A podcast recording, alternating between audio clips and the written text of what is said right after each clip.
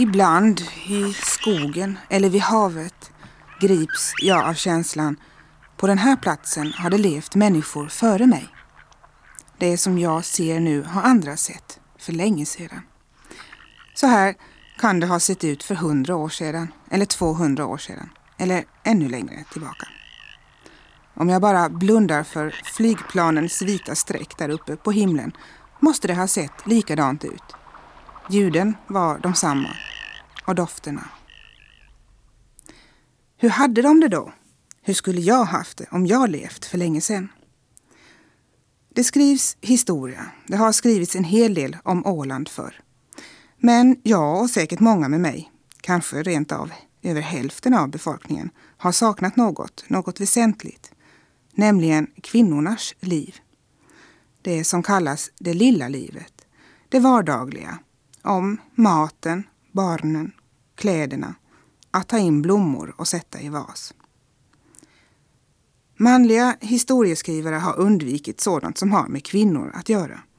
Så skrev till exempel David Papp i boken Åländsk allmogeseglation att det bakades, det rustades när kvinnorna gjorde i ordning fartygen. Och säga vad man vill om Leo av Ulla-Lena Lundberg. Det största i kvinnors liv, förlossningar, beskrivs nästan i förbigående medan männens stormar ute på haven behandlas i långa kapitel. Men nu är det alltså dags. Och det är en stor händelse när arbete som varit osynligt blir synligt. När anonyma omnämns med namn. När små kvinnor blir stora kvinnor.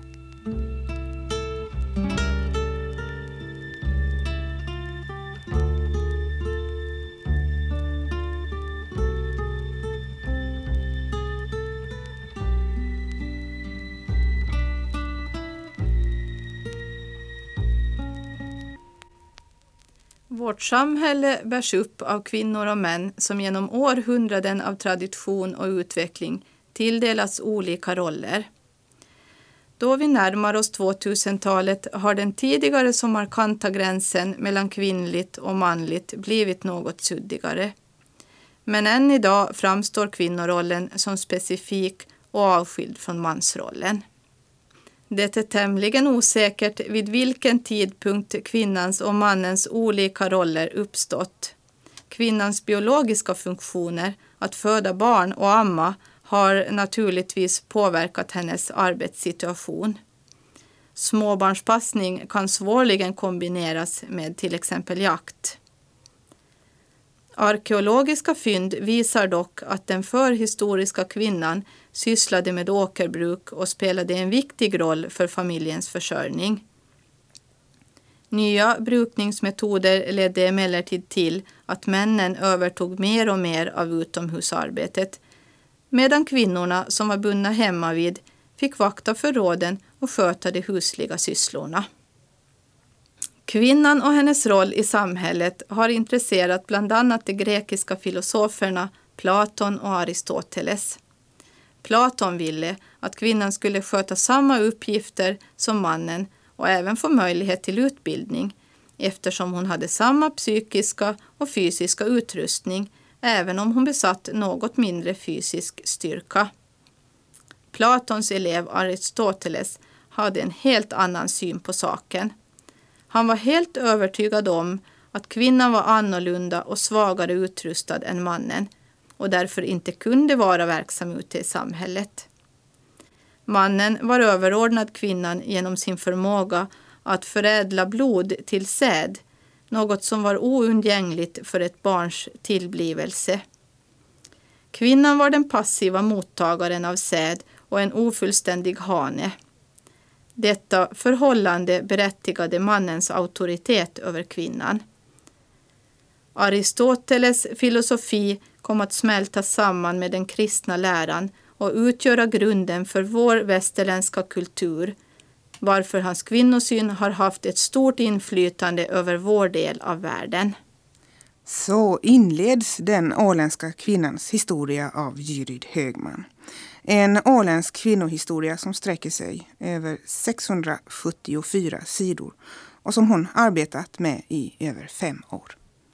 Idén kom första gången upp 1983. Det anordnades ett kvinnoparlament i Mariehamn. Och vid det här kvinnoparlamentet så lades det då en motion.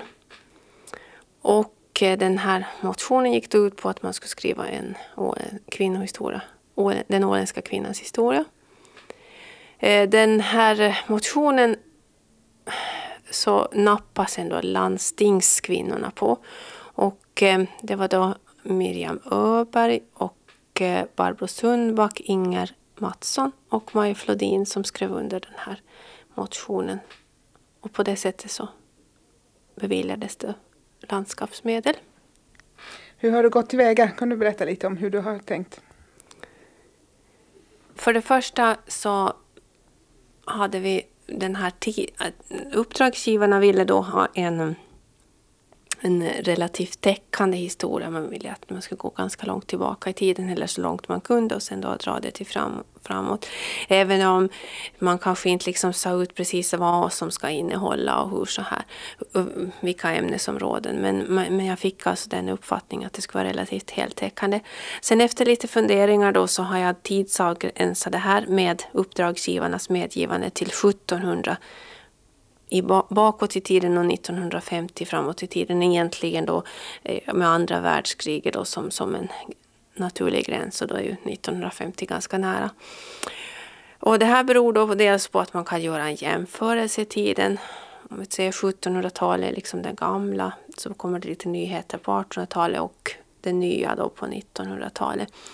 Och eh, det är alltså dels därför att man kan göra en jämförelse och dels för att man kan då använda levande källor, informanter som kan berätta från 1900-talet framför allt, men också via, via sina förfäder kan man då få en viss insyn i hur förhållandena tedde sig på 1800-talet.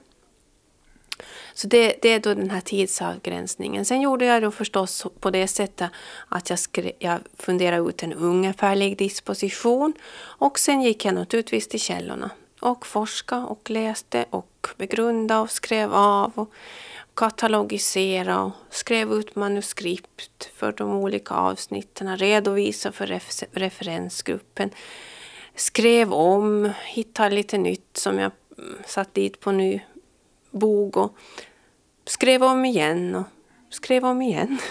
Hur många timmar har du lagt ner? Vet du? Nej, det har jag ingen aning om. Det tror jag lika bra att ingen vet.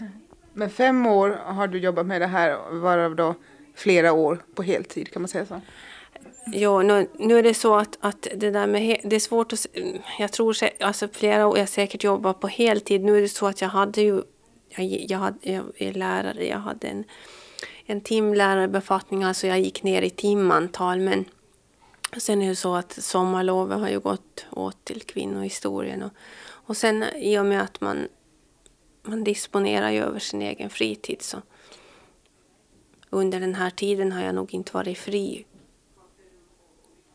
Du har levt med den här boken istället? Nej, den jo. har varit din fritid. Vilka områden tar du upp? Vad, vad finns det nu för kapitel? Ja, det första kapitlet handlar om kvinnorollen.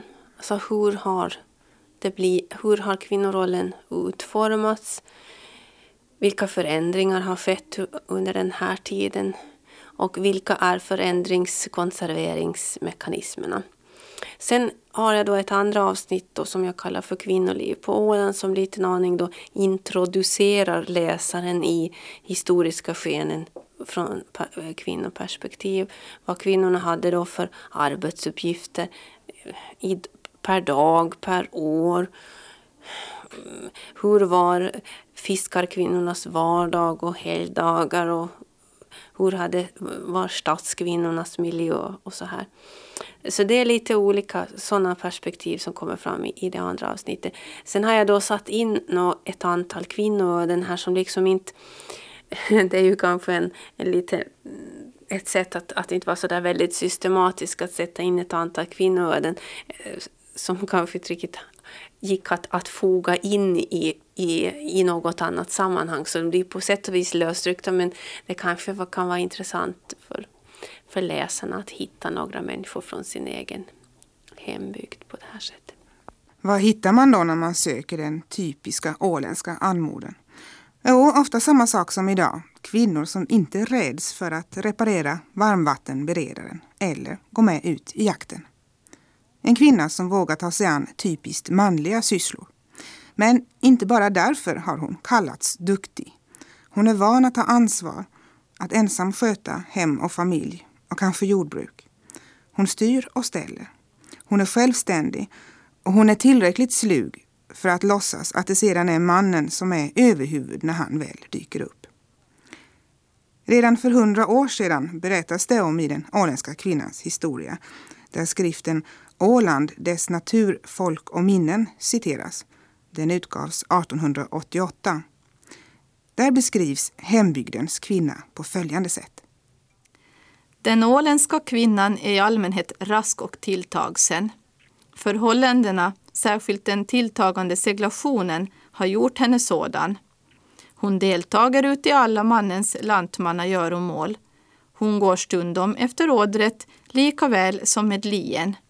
Hon uppträder ibland som skjutskarl lika väl som till hjälp vid skötarna. Vid fisket är det för övrigt icke frågan om man eller kvinna utan om jon. Eftersom man nu är åländsk kvinna själv så går man ju omkring och tror att vi är duktiga. Det är ju liksom en sån här bild man har av sig själv. Man tror alltid att det är på det sättet. Men eh, de har inte de har varit duktiga och företagsamma och det här beror ju också på alltså samhället formar ju sina invånare beroende på vilka omständigheter man lever under. Och det är klart att sjöfarten har bidragit till det här. När skutorna skulle rustas ut och då begav sig många män ut till sjöss. Och under den här tiden då det gällde att få, eh, få eh, få allt i marken som man nu säger på landsbygden. Sen kom, eh, sen kom då slottertiden och, och handtiden och, och, och sen kommer skördetiden och, och potatisen ska upp och så här. Ja, hela den här ska vi säga, arbetsintensiva tiden för jordbruk, för fiske och nu är det ju fiske och jordbruk hörde lite ihop därför att de hade ju både och så att säga. Hela den, den perioden så var ju männen de facto till sjöss. De var borta. Och man hade då äldre karar, några drängar och, och ungt folk då. Och det här betyder ju att det var kvinnorna liksom. Kvinnan på gården, och kvinn, den kvinnliga arbetskraften som, som fick bära alltihop det här. Och det är klart, människor är ju så utformade att får man ta ansvar så brukar man vanligen växa med det här och ta sitt man, man växer med sitt ansvar så att säga. Så här, det är väl därför som de upp, uppfattas som handlingskraftiga och tar, om det behövs så tar de i så att säga. Kvinnor har tidigare skrivit eh, kvinnohistoria utifrån det att de ska bevisa att kvinnor har varit förtryckta, kvinnor har haft det dåligt. Och sen har de utgått från det och bevisat det i, i sina verk. Men det har jag förstått att det har inte varit ditt utgångsläge alls. Det är egentligen ganska enkelt att be bevisa att, att, kvinnor har varit förtryckta. Därför att eh, du behöver ju inte eh, speciellt länge läsa lagar och förordningar och överhuvudtaget regler och så vidare för att komma underfund med att det har funnits en första klassmänniska och en andra klassmänniska.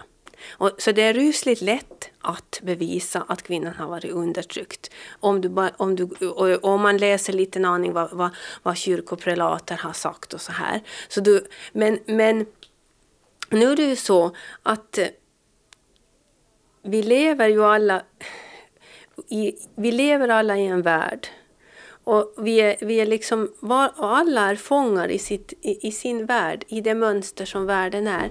Och jag har ju försökt skriva då så här, jag har försökt berätta utgående från, från så här, men mitt mål har inte varit att beskriva hur undertryckta kvinnor är. För det är helt klart att de har varit undertryckta av lagar, av förordningar, och av gängse mönster och så vidare. Det är helt klart. Men frågan är sen om, om, det, om alla har upplevt att de har varit förtryckta. För det, det, det, finns massor med kvinnor som, som har varit enormt förtryckta och som har le, levt och få, blivit utnyttjade på det mest besvärliga sätt. Men, det fin, men, men men det, det, finns också de som jag tror att inte upplevde sig själva som, som förtryckta utan däremot eh, som fria varelser som kunde eh, basa både eh, kvinnfolk och karlar och som folk fick lyda. Alltså det, det, det, det är från person till person där. Det handlar lite om det här hur man använder den här situationen i livet man har, va? vad man gör av den. Ja, men men det, är det, det är ju fortfarande, mm. så är det ju. Det var landskapsantikvarie Stig Drejer som föreslog Gyrid Högman för det här stora projektet. Den allra första tiden var det också en hel del diskussioner om uppläggningen. Några var inne på att det skulle tecknas porträtt av några få kvinnor som speciellt hade utmärkt sig. Andra, bland annat initiativtagaren Miriam Öberg, kämpade för att den här historiken skulle vara heltäckande och i första hand spegla den vanliga kvinnans liv. Alla kvinnor skulle känna igen sig. Småningom tillsattes en referensgrupp med kvinnor från alla partier. Deras uppgift var att stödja, hjälpa och tipsa författaren. Och meningen var också att nu eftersom landskapsstyrelsen hade spenderbyxorna på sig och satsade en ordentlig summa pengar på projektet, ja då ville man ju också ha möjlighet att delta i arbetet så att det kunde omfattas av alla och att ingen skulle bli missnöjd i efterhand. Referensgruppen är i sig ett typexempel på att kvinnor visst kan samarbeta också över partigränserna, om någon trodde något annat. Ordförande har Solveig Eriksson varit. Den här referensgruppen då som sammanträdde den 26 augusti 1985 för första gången så bestod då av följande medlemmar. Lisbeth Eriksson, Marianne Eliasson, Marita Karlsson, Yvonne Andersson Halling, Solbritt Kärkainen, Kristina Remmer och så då jag också. Och eh, vi har sammanträtt eh, vid behov kan man väl i huvudsak säga, när eh, juryn då har fått någonting att, färdigt, fått fram något material, så har vi träffats och gått igenom materialet. Vi börjar ju med att lägga upp lite riktlinjer och det svåra, eh, vi ska säga att, att det här har ju varit ett otroligt svårt arbete. Jag kommer ihåg precis just i det här rummet hemma hos mig så satt vi då första kvällen när vi hade vår första sammankomst och vi var alla så väldigt glada över att vi fick vara med i den här referensgruppen. Och vi, vi kände faktiskt en, en, att det var en stor uppgift vi hade framför oss. Och framför allt, jag minns ju att vi just använde det här ordet glädje. Men eh, så att säga att det har varit intressant till exempel, det är alldeles för tunt och blekt ord. Det, det har varit så eh, så krävande eh, och så givande. Och den här glädjen vi har känt när vi har fått fram något nytt material, när vi har fått någonting bekräftat som vi har varit säkra på eller som vi har trott eller så, så har vi fått en informant som har kunnat ge upplysning. Och då har det ofta varit en informant som vi vet att är väldigt gammal och vi vet att de här uppgifterna var väldigt nära att gå oss förlorade totalt. Och eh, den glädje vi kände när Jyrid presenterade siffror eller kurvor eller någonting som hon har suttit i veckor kanske och arbetat med och plockat fram som i dammiga material som ingen annan någonsin hade rört vid. Så ja, det var fantastiskt helt mm. enkelt. Mm. Men ni har också gett tips på personer som man kan intervjua, på äldre kvinnor? Ja, och det är det som har varit så bra i den här referensgruppen, att vi har varit så så totala. Vi har täckt, tycker jag, Åland så väldigt bra. Så här gjorde, gjordes en bra sak när man sammanställde den här referensgruppen. Vi har haft då Solbritt Kärkäinen som kan väldigt mycket om Hammarland och, och Eckerö åt det hållet. Vi har Kristina Remmer som kan Vårdö och Sund. Och jag kan ju Saltvik. Och det kan Marianne Eliasson också. Marianne Eliasson har ju bott väldigt länge i Mariehamn så hon kan Mariehamn väldigt fint. Och Lisbeth Eriksson från Brändö och Fögle och Jyrid själv från Finström och Jomala. Så vi har, och vi har varit väldigt måna om att vi ska täcka hela Åland. Eh, och jag tycker att så fort det har varit undrat att finns det någon som, finns det någon kalaskokerska nu, så har det ju haglat från alla håll. Vi har haft exempel på det till eh, exempel då. Och så när vi skulle ha fram de här informanterna så det var ju ingen svårighet. Utan då fick vi till uppgift att från de trakter vi kände skaffa fram namn på äldre personer som vi visste att hade ett bra kom ihåg, mm, ofta hade kunnat berätta sådana här historier. Både kvinnor och män har vi haft som informanter, det är ganska viktigt. Sa Solveig Eriksson. Kostnaderna då? Ja, 600 000 mark kostar den åländska kvinnans historia. Den summan kan kanske jämföras med boken om den åländska segelsjöfarten som gick på ungefär 400 000 mark eller biografin över Carl Björkman som kostade nästan hälften av vad kvinnornas historia går på. 270 000 mark kostade boken om Carl Björkman och den berör alltså bara en enda karl. Vad väntar sig då ålänningar av det här arbetet? Jag frågade några av deltagarna vid seminariet nyligen om manligt och kvinnligt i litteraturen som Litteraturföreningen ordnade. Tänker du läsa den åländska kvinnans historia? frågade jag. Och så här svarade de här litterärt intresserade ålänningarna. Jo, det tänker jag. Ja. Vad vill du ha ut av den? Jo, jag är, jag är väldigt spänd att, att få se hur förhållandena har förändrats. Den, den sträcker sig från en tid från 1700-talet fram till 1950 så att på, på den tiden så är jag intresserad att se vilka förändringar som har skett. Mm. Tror du att det har någon betydelse för dig som man också hur, hur kvinnans situation har förändrats? Jo, det tror jag absolut. Det tror jag att har stor betydelse. Hur då?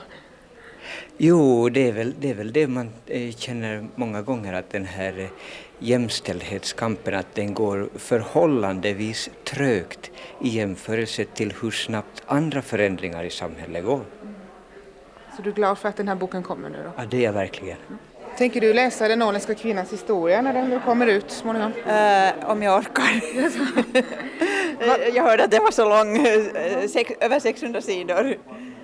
Va, vad hoppas du få ut av den? Uh, det finns säkert många intressanta personer som man träffar där när man läser den. Sådana här kvinnor som du har hört talas om då, som levde på 1800-talet och så? Ja, som jag nu hörde av, av eh, författaren så, så verkar den ju väldigt intressant. Men, men den kan nog vara tungläst också. Eh, hon berättade ju om sina 400 noter och så vidare.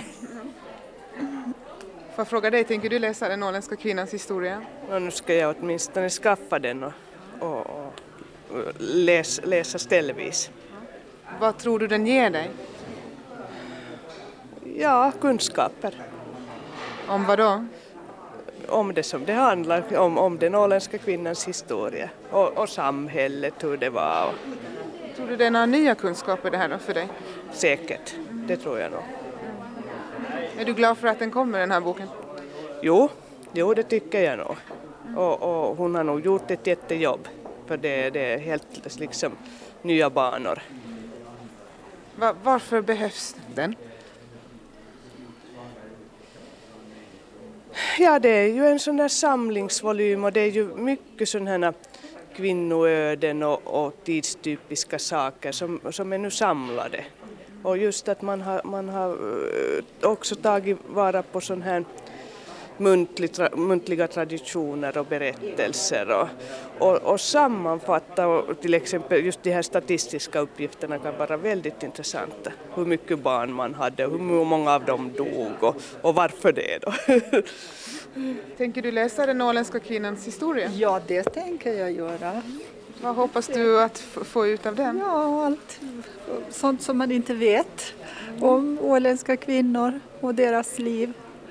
Det är så lite man vet genom att det aldrig har varit skrivet förut. Är det viktigt det här att det, att det kommer på pränt nu? Ja, visst tycker jag det, att det är viktigt. Varför? Ja, för att det inte har varit omtalat förut. Det är mest männens historia som har skrivits. Det tänker jag göra absolut, så fort den kommer ut. Jag väntar på den. Ja. Vad, vad hoppas du att få ut av den? Jag väntar på att få eh, fram sanningen om kvinnan, vad kvinnan har gjort under åren och vad, den vad hon betytt, har betytt och vad hon kommer att betyda alla tider.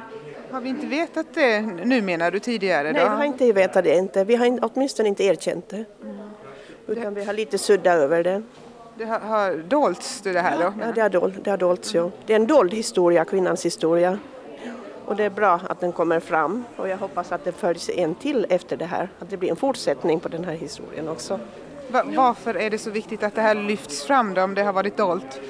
Därför att kvinnan måste få veta sitt värde som människa. Vad hoppas du att den kan ge dig? en bild av hur Ålen, den åländska kvinnan har levat genom åren från 1700-talet framåt. En bred bild. Är det något som har saknats det då? Det kan man ju verkligen säga att det inte finns någonting som man kan läsa idag. Så det är något som har varit dolt som blir synligt med det här menar du? Ja, som inte alls är dokumenterat. Varför är det viktigt att det kommer fram i ljuset? Nu, idag är det egentligen bara det som man kan få berättat som man då kan få reda på men eftersom berättartraditionen då inte är lika aktiv som tidigare så måste man läsa och, och, och det här är en möjlighet att då kunna läsa om den åländska kvinnan. I flera sockenstämmo och kyrkorådsprotokoll från 1700-talet behandlas gudstjänstbesökarnas ordning och disciplin. Sockenborna besökte gudstjänsten regelbundet på grund av yttre påbud och inre vilja att ta del av Guds ord.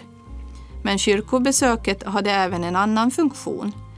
Efter gudstjänsten samlades folket på kyrkbacken för att få nyheter från andra byar och för att ge information till andra om det som hänt sedan senaste söndag.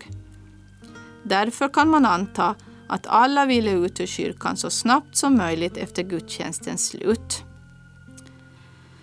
År 1774 tog kyrkorådet i Saltvik upp till behandling hur man skulle råda bot på den oreda och trängsel som rådde i kyrkan vid utgåendet. Det beslöts att manfolket först skulle gå ut medan kvinnfolket satt kvar i sina bänkar, såväl nere i kyrkan som på läktaren. Den eller de kvinnor som trängde sig ut framför andra skulle straffas med böter på en riksdaler. Kvinnorna fick således finna sig i att lugnt och sansat vänta medan männen hade förtur. De kyrkliga arkiven berättar också om kvinnor som i sitt beteende inte var så saktmodiga och lugna som idealet föreskrev. I Kumlinge klagade herr kyrkoherden år 1701 över kvinnfolkens skrål då de gick ut ur kyrkan. På en sockenstämma i Finström togs även upp till diskussion den osed att prat idkades under gudstjänsten. Emellertid hördes överljudet mest på kvinnfolkssidan varför sockeninvånarna fick en skarp tillsägelse att se till att deras hustrur, döttrar och tjänstefolk uppförde sig andäktigt i Herrens hus. Tre kvinnor tycks ha varit mer högljudda än andra, nämligen båtsmanshustrun Anna Persdotter i Godby båtsman Fyrtepps änka i Markusböle och unga Hagelstens hustru i Västanträsk. Alla förhördes ingående av kyrkorådet och fick den allra allvarligaste förmaning att avstå från sitt syndafulla beteende. Kvinnorna straffades med böter, en riksdaler silver och fick beskedet att de endast av nåd slapp stockstraff. Kvinnorna ägnade sig ibland åt andra aktiviteter än att prata under gudstjänsten. Något som inte heller fick passera opåtalat. År 1785 behandlades på en sockenstämma i Finström den osed som många av kvinnokönet under predikan begå, nämligen lövkvastars och så kallade kyrkokryddors kring och överkastande. Detta störde andakten och var stridande mot sann kristendom.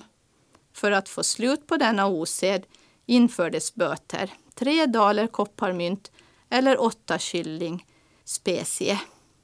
Ålänningens sång är det mest typiskt åländska som finns. Och kanske är det väl verkligen typiskt också att Judith Högman upptäckt att det kan vara lika mycket en kvinna som en man som skrivit texten. John Grandells mor Anna Francilia Persson, född Grandell, skrev en hel del. Och det kan rent av vara hennes text vi står och sjunger om midsommaraftnarna.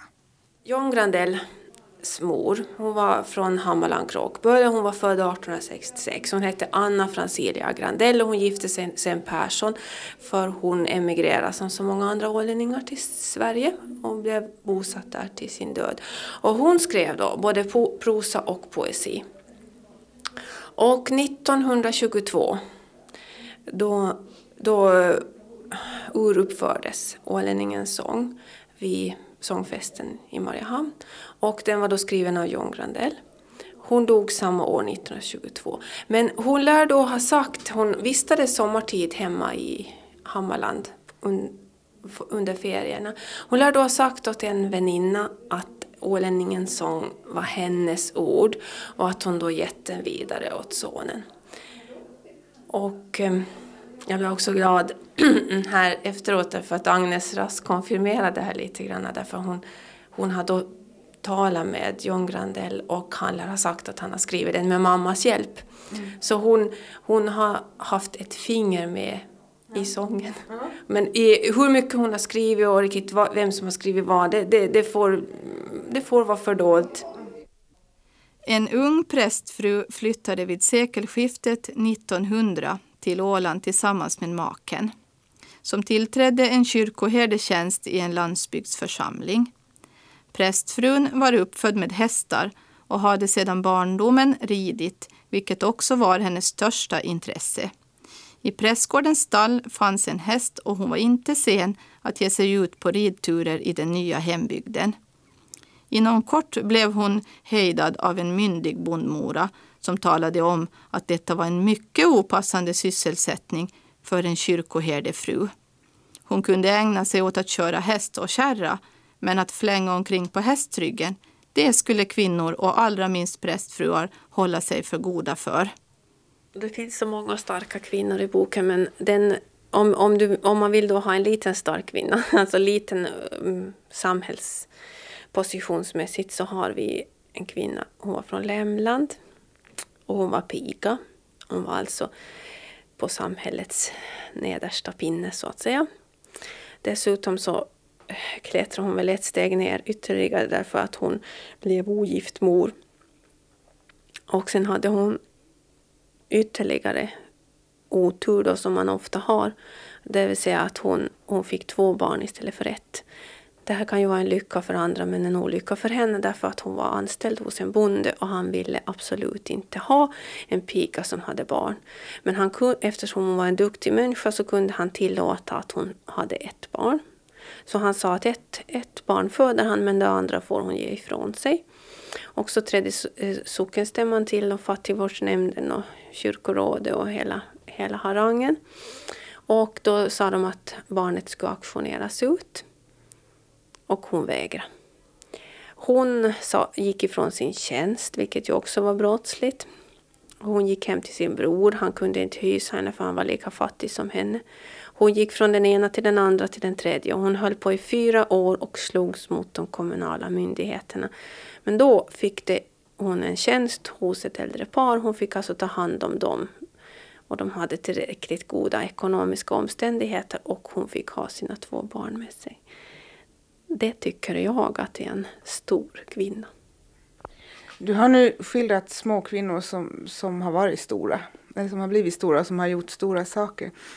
Och så har jag tänkt på det att det är egentligen en, en, en stor sak i ett samhälle att eh, omvärdera insatserna som har varit tidigare.